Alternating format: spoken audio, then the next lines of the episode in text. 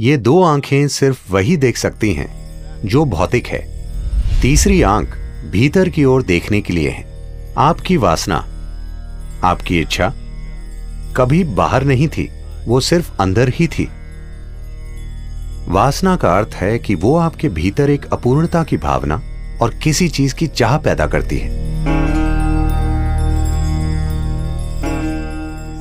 जब हम शिव कहते हैं शिव शब्द तीसरी आँख का पर्याय बन गया है।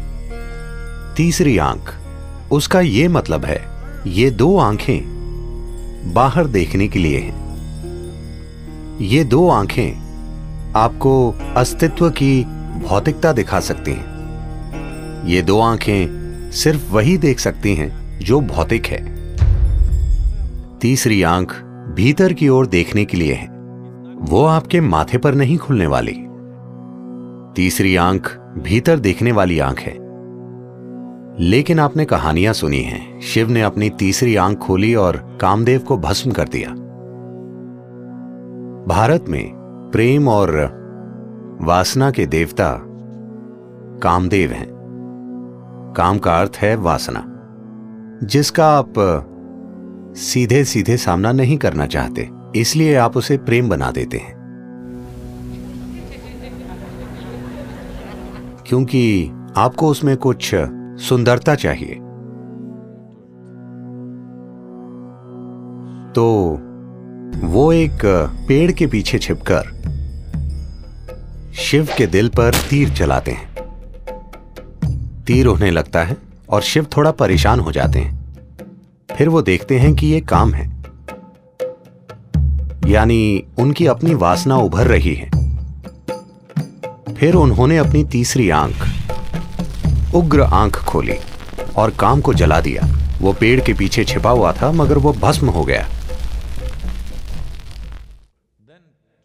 फिर शिव ने जले हुए काम की राख को अपने ऊपर लगा लिया कि मैंने इस चीज़ को सदा के लिए खत्म कर दिया है। यह लोगों को सुनाई जाने वाली आम कहानी है। मगर आप मुझे बताइए, आपकी वासना आपके अंदर उठती है या पेड़ के पीछे? नहीं, आप पेड़ के पीछे जा सकते हैं। यह दूसरी बात है।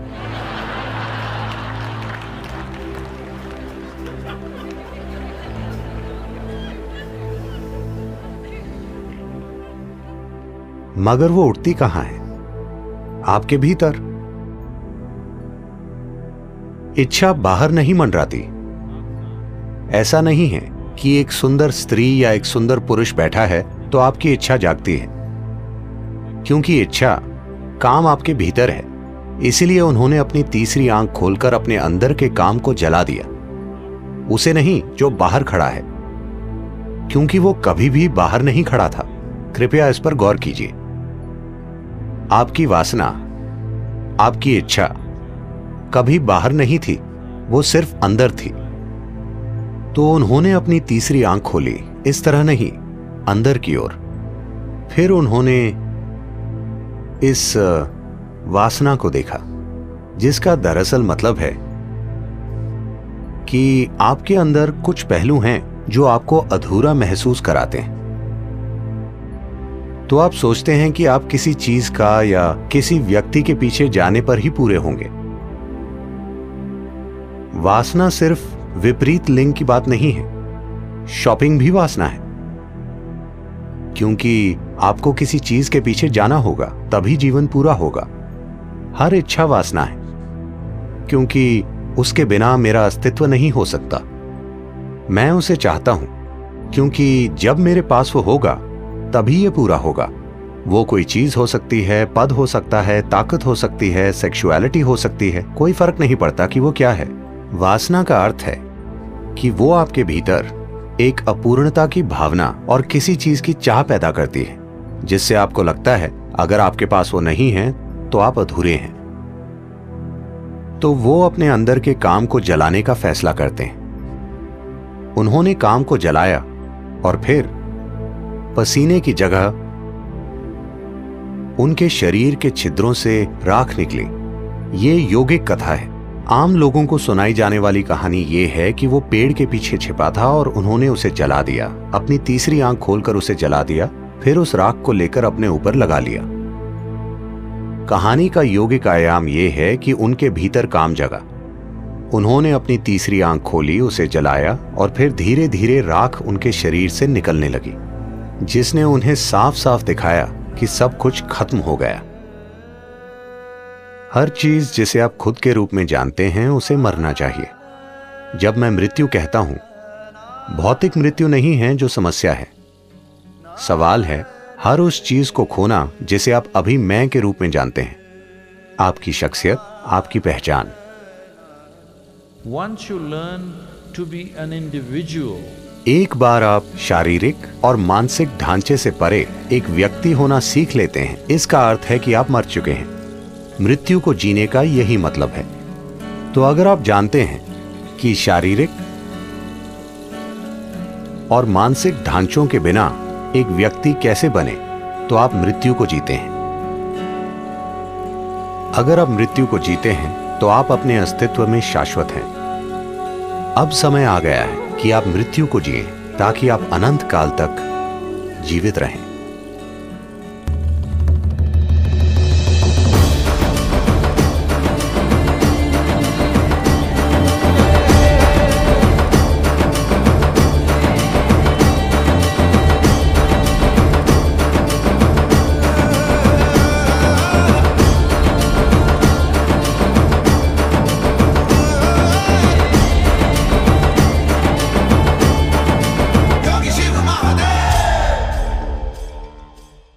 ब्राह्मी मुहूर्तमुत्थिष्ठते स्वास्थ्य रक्षार्थम आयुषा, तात्रा सर्वथा संत्यार्थम, समीक्षा मधुसूदनम। यानी कि जो लोग भी बीमारियों से मुक्त, एक लंबी आयु पाना चाहते हैं, ऐसे लोगों को ब्रह्म मुहूर्त के समय अवश्य उठना चाहिए। आयुर्वेदा ब्रह्म मुहूर्त चमत्कारिक पल या अमृत बेला, सूर्योदय से ठीक 96 मिनट पहले का वो रहस्यमय और चमत्कारिक समय, जिसका ठीक से उपयोग करना अगर आप लोगों को आ गया तो कुछ ही समय में आपकी लाइफ में आए चेंजेस को देखकर आप दंग रह जाओगे और आप अपने किसी भी ड्रीम को इतनी आसानी से अचीव कर लोगे, जिसके बारे में आपने कभी सोचा भी नहीं होगा। आप किसी भी स्किल्स में इतनी जल्दी मास्टर बन जाओगे, जिसे देखकर आप खुद भी हैरान रह जाओगे। क्योंकि ब्रह्म मुहूर्त में किया गया कोई भी काम, ठीक उसी तरह से विकसित होता है, जैसे कि पानी, खाद और सूरज की प्रेजेंस में कोई पौधा। इसीलिए इस समय को द क्रिएटर आवर्स भी कहा गया है। और ये मैं कोई सोकोल्ड जादू टोने की बात नहीं कर रहा हूँ। आज मैं ये बात आपको एंशियंट और मॉडर्न दोनों साइंसों से प्रूफ करके दिखाऊँगा। सो लेट्स गेट स्टार्टेड ब्रह्म मुहूर्त। ब्रह्म मुहूर्त को हमारे हिंदू स्क्रिप्चर्स जैसे कि वेद, पुराण और उपनिषद में बहुत महत्वपूर्ण जगह दी गई है। ये मैं आपको मनुस्मृति से दिखाता हूँ। ये देखिए।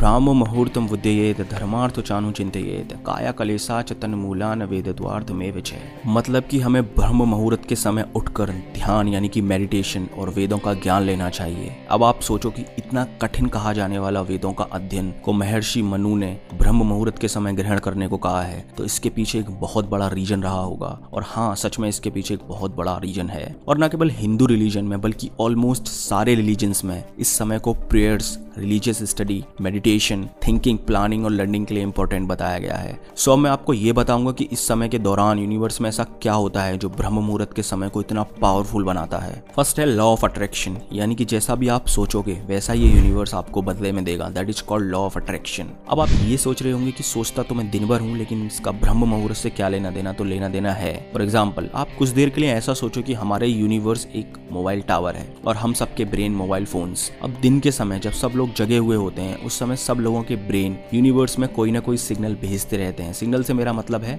थॉट्स अगर आप भी उस समय कोई इंपॉर्टेंट थॉट यूनिवर्स में भेजोगे तो उस थॉट को रियल लाइफ में मैनिफेस्ट होने में बहुत टाइम लगेगा। लेकिन सुबह के समय, ब्रह्म मुहूर्त के दौरान, जब सब लोग सोए हुए होते हैं, तब यूनिवर्स का फ्रिक्वेंसी लेवल बहुत कम होता है। और उस समय सोची गई कोई भी थॉट के रियल लाइफ में मैनिफेस्ट होने के चांसेस बहुत बढ़ जाते हैं। आप खुद ही सोचो कि अगर आपको किसी ए प्लेस से बी प्लेस पर दिन में ट्रैफ़िक के दौरान जाना है, या फिर सुबह में चार बजे के दौरान जाना है तो किस समय में आप अपनी डेस्टिनेशन पर सबसे जल्दी पहुंचोगे? ऑब्वियसली सुबह के समय, ठीक उसी तरह ब्रह्म मुहूर्त के दौरान यूनिवर्स में थॉट्स का ट्रैफ़िक कम, बहुत कम होता है। और इस समय में सोची गई कोई भी थॉट के रियल लाइफ में मैनिफेस्ट होने के चांसेस बहुत बढ़ जाते हैं। इसलिए ऑलमोस्ट सारे रिलीजन्स में सुबह की प्रेयर्स को बहुत इंपॉर्टेंट बताया गया है ताकि दुआएँ कबूल हो सकें। हाँ मैं जानता हूँ कि हम लोगों को रात में जगना बहुत पसंद होता है, इसलिए मैं आपको तीन बजे उठने के लिए नहीं बोल रहा हूँ। देखो, अगर आप दिल्ली में रहते हो तो दिल्ली में सूर्योदय सात बजकर चार मिनट पर हो रहा है। इस हिसाब से दिल्ली में ब्रह्म मुहूर्त पाँच बजकर अट्ठाईस मिनट से शुरू होगा और छः बजकर सोलह मिनट पर समाप्त हो जाएगा। बस आपको इन अड़तालीस मिनट में जगे रहना है, उसके बाद आप चाहें तो सो भी सकते हैं। लेकिन इन अड़तालीस मिनट में आपको वो काम करना है जो आपके लिए सबसे ज़्यादा इंपॉर्टेंट हो। और कुछ ही दिनों में आप अपनी आँखों के सामने अपनी लाइफ बदलते हुए देखोगे। इसलिए बेंजामिन फ्रैंकलिन ने कहा है कि early to bed and early to rise makes a man healthy, wealthy and wise.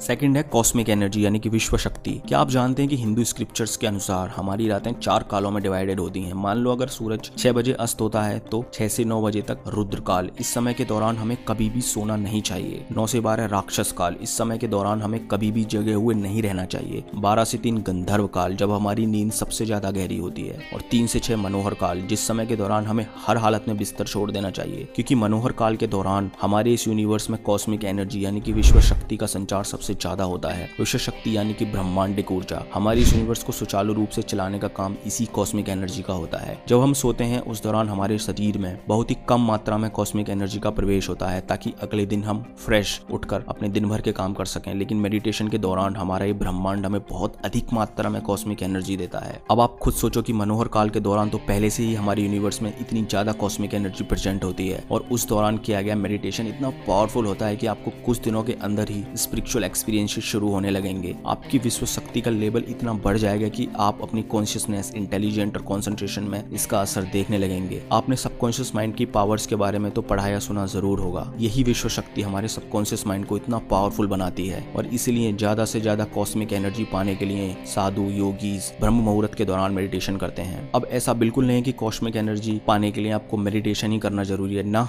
बिल्कुल नहीं। अगर आप प्रेजेंट में रहना सीख लो तो भी आपको मेडिटेशन के बराबर ही कॉस्मिक एनर्जी मिलेगी। बिलीव नहीं हो रहा तो खुद से चेक कर लो। इस वीडियो को एक मिनट के लिए पॉज करो और प्रेजेंट मूवमेंट में ध्यान लगाओ। तो आप देखोगे कि प्रेजेंट मूवमेंट में आते ही आपका ध्यान सबसे पहले आपकी सांसों पर जाएगा, जैसा कि हम मेडिटेशन के दौरान भी करते हैं। मेरा कहने का मतलब बस इतना ही है कि ब्रह्म मुहूर्त के दौरान हमारे यूनिवर्स में बहुत ज़्यादा कॉस्मिक एनर्जी होती है और उस समय के दौरान कॉन्सेंट्रेशन के साथ किया गया कोई भी काम, चाहे वो पढ़ाई हो मेडिटेशन हो या कुछ भी हो, उस काम के रिजल्ट्स आपको एक्स्ट्रा ऑर्डिनरी ही मिलेंगे। थर्ड है सर्केडियन रिदम जिस तरह से दिमाग और बॉडी एक दूसरे से इंटरकनेक्टेड होते हैं, ठीक उसी तरह से हम और हमारा यूनिवर्स एक दूसरे से जुड़े हुए हैं। आप तो ये जानते होंगे कि हमारी धरती सूर्य के चारों ओर चक्कर लगाती है तो सुबह के समय जब सूरज की पहली किरण हमारी धरती पर पड़ती है, तब सूरज के चार्ज पार्टिकल्स के चलते धरती बहुत पावरफुल मैग्नेटिक फ़ील्ड जनरेट करती है, जिसके चलते हमारी बॉडी और दिमाग में बहुत सारे केमिकल रिएक्शन शुरू हो जाते हैं और हमारे ब्रेन का सुपर कैजमेटिक न्यूक्लियस बॉडी को सिग्नल देने लगता है कि बाहर की दुनिया में उजाला हो गया है और बॉडी उठने के लिए तैयार होने लगती है। जैसे कि बॉडी का टेम्परेचर गिरने लगता है ब्रेन का पीनियल ग्लैंड बहुत अधिक मात्रा में मेलाटोनिन रिलीज़ करने लगता है और ये सिस्टम लाखों सालों के इवोल्यूशन के बाद जाके डेवलप हुआ है। अब आप ये दोनों डायग्राम्स को देखिए। पहला है सर्केडियन रिदम और दूसरा है आयुर्वेदिक दोसाज टाइमिंग्स सुबह के चार बजे हमारी बॉडी का टेम्परेचर सबसे कम और ब्रेन में मेलाटोनिन का लेवल सबसे ज़्यादा होता है और लगभग सुबह में सात बजकर तीस मिनट के आसपास हमारा ब्रेन मेलाटोनिन बनाना पूरी तरह से बंद कर देता है। अब आप सोच रहे होंगे कि क्या मेलाटोनिन मेलाटोनिन बोल रहा है? ये तो बता भाई इससे होता क्या है? तो सुनो, सुबह के समय ब्रेन में मेलाटोनिन का लेवल ज़्यादा होने की वजह से दिमाग बहुत शांत और स्टेबल होता है, जिसके चलते हमारे ब्रेन की कॉन्सेंट्रेशन और फोकस करने की एबिलिटी बहुत ज़्यादा बढ़ जाती है। और वहीं अगर आयुर्वेद की बात करें तो हमारा शरीर इन फाइव एलिमेंट से मिलकर बना हुआ होता है अर्थ वाटर फायर एयर और ईथर या जिसे स्पेस भी कहते हैं। और इन्हीं फाइव एलिमेंट से मिलकर हमारी शरीर की तीन मुख्य एनर्जी का निर्माण होता है, वाता यानी कि एयर एंड स्पेस पिता यानी कि फायर कपा यानी कि अर्थ एंड वाटर आयुर्वेद के अनुसार सुबह दो से छह और शाम को दो से छह के बीच हमारी बॉडी में वाता एनर्जी डोमिनेंट होती है और इस समय हमारे दिमाग की क्रिएटिविटी कॉन्सेंट्रेशन और फोकस करने की एबिलिटी बहुत ज़्यादा होती है। इसलिए हमें इस समय में ज़्यादा से ज़्यादा मेंटल वर्क करने चाहिए, ताकि हमारी प्रकृति भी आपका उस काम को करने में साथ दे सके। सो टू कंक्लूड हमारा शरीर प्रकृति के बनाए इन नियमों के अनुसार चलना चाहिए, लेकिन हम असल ज़िंदगी में करते क्या है, वो हम सब जानते हैं। उसे बताने की ज़रूरत नहीं है। फॉर एग्ज़ाम्पल आयुर्वेद के हिसाब से हमें दस बजे से दो बजे के बीच किसी भी हालत में जगे हुए नहीं होना चाहिए। लेकिन आज की सोशल मीडिया के जमाने में दो बजे से पहले सोता कौन है भाई? देखो, पानी जिस दिशा में बह रहा है, अगर उस दिशा में तैरोगे तो किनारा जल्दी मिल जाएगा। यानी कि अगर आप नेचर और यूनिवर्स के हिसाब से चलोगे तो ये नेचर और ब्रह्मांड भी आपका साथ देंगे और किनारे की तरह आप अपनी लाइफ के सारे गोल्स बहुत आसानी से अचीव कर पाओगे। अगला पॉइंट है प्योरेस्ट इन्वायरमेंट क्या आप जानते हैं कि सुबह के समय समय, यानी कि ब्रह्म मुहूर्त के समय, हमारे आसपास का इन्वायरमेंट अपनी सबसे प्योरेस्ट फॉर्म में होता है। सुबह के समय इन्वायरमेंट में लगभग इकतालीस परसेंट ऑक्सीजन और केवल चार परसेंट कार्बन डाइऑक्साइड होती है। इनकी मिनिमम पॉल्यूशन अब आप ये सब तो जानते ही होंगे की फ्रेश एयर में सांस लेने से सैकड़ों फ़ायदे होते हैं। जिसमें कि सबसे बड़ा फ़ायदा ये है कि fresh air gives you more energy and a sharper mind अब ये कैसे काम करता है, इसके पीछे भी अपना एक विज्ञान है, जिसके बारे में हम फिर कभी बात करेंगे। अगला पॉइंट है मिनिमम नॉइस पॉल्यूशन क्या आप जानते हैं कि आपके आसपास की तेज आवाजों का आपके दिमाग पर क्या असर पड़ता है। अगर नहीं जानते तो आज जान लीजिए। हमारे आसपास की तेज आवाज़ें हमारे ब्लड प्रेशर को इंक्रीज करती हैं, जिससे दिमाग ठीक से कॉन्सेंट्रेट और फोकस नहीं कर पाता। हैरी पॉटर की राइटर जेके रॉलिंग्स बताती हैं कि हैरी पॉटर लिखते समय बाहर की आवाजों की वजह से वो ठीक से कॉन्सेंट्रेट नहीं कर पाती थी, जिस वजह से उन्हें होटल में एक रूम लेना पड़ा था, ताकि वो बाहर की अनवांटेड वॉइस से छुटकारा पाकर पूरे फोकस के साथ लिख सकें। देखो, जब बात फोकस और कॉन्सेंट्रेशन की आती है, तब छोटी छोटी चीज़ें मायने रखती हैं। सो इसलिए सुबह के समय या ब्रह्म मुहूर्त के दौरान जब इन्वायरमेंट बहुत शांत होता है। तब अगर आप कोई भी काम करेंगे, तब आप बहुत कम समय में ज़्यादा अचीव कर पाएँगे। नेक्स्ट है एनर्जी सेविंग महर्षि पतंजलि के अष्टांग योगा सूत्र, यम नियम, आसन प्राणायाम, प्रत्याहार, धरना ध्यान और समाधि में पांचवा अंग है प्रत्याहार। जिसका मतलब होता है कि हमारे पाँच सेंसेस के थ्रू जो एनर्जी वेस्ट होती है, उसे बचाना, जिसमें एक योगी मेडिटेशन के दौरान अपने सारे सेंसेस को बंद कर लेता है, ताकि वो अपने अंदर की सारी एनर्जी मेडिटेशन पर लगा सके। अब योगी इसके पास ये एबिलिटी होती है। वो अपनी इच्छा अनुसार अपने सेंसेस को बंद कर सकते हैं, लेकिन आप लोगों के पास तो ये एबिलिटी है नहीं। तो आप लोगों को अपने ब्रेन की एनर्जी का सदुपयोग करने के लिए सुबह के समय जब इन्वायरमेंट शांत हो, उस समय उठकर कोई काम करना चाहिए। देखो, होता क्या है कि जब हमारे आसपास नॉइसेज होती हैं, तब हमारी दिमाग की एनर्जी का एक बहुत बड़ा हिस्सा उन नॉइसेज को समझने में लगा रहता है। चाहे फिर वो वॉइस अनइम्पोर्टेंट ही क्यों ना हो। इसलिए अगर आप सुबह के समय उठोगे तो शांत वातावरण के कारण आपका चेतन मन, यानी कि कॉन्शियस माइंड जिससे हम सोचते हैं, वो बहुत शांत रहेगा। जिसके चलते उठने के 20 मिनट बाद तक आप जो भी करोगे वो डायरेक्टली आपके सबकॉन्शियस माइंड में जाके बैठेगा। और अगर एक बार आपने अपने सबकॉन्शियस माइंड में कुछ बैठा दिया तो दुनिया में ऐसी कोई भी ताकत नहीं है जो उस बात को सच होने से रोक सके। तो आज से ही अपने आप से एक वादा करो कि मैं रोज सुबह चार बजे उठूँगा, चाहे ये दुनिया फिर इधर की उधर ही क्यों ना हो जाए। और ऐसा आपको कुछ दिनों तक ही करना है। कुछ ही दिनों में आपका एनर्जी लेवल कॉन्सेंट्रेशन इतना बढ़ जाएगा। आप दिन भर इतने फ्रेश और खुश रहने लगोगी कि फिर आपका कभी भी लेट तक सोने का मन ही नहीं करेगा। सो दैट्स ऑल दोस्तों। अगर वीडियो अच्छी लगी हो तो लाइक करें शेयर करें ताकि और लोगों तक भी इन्फॉर्मेशन पहुँच सके। और इस चैनल को सब्सक्राइब करके चैनल के विकास में अपना अपना योगदान दें। धन्यवाद।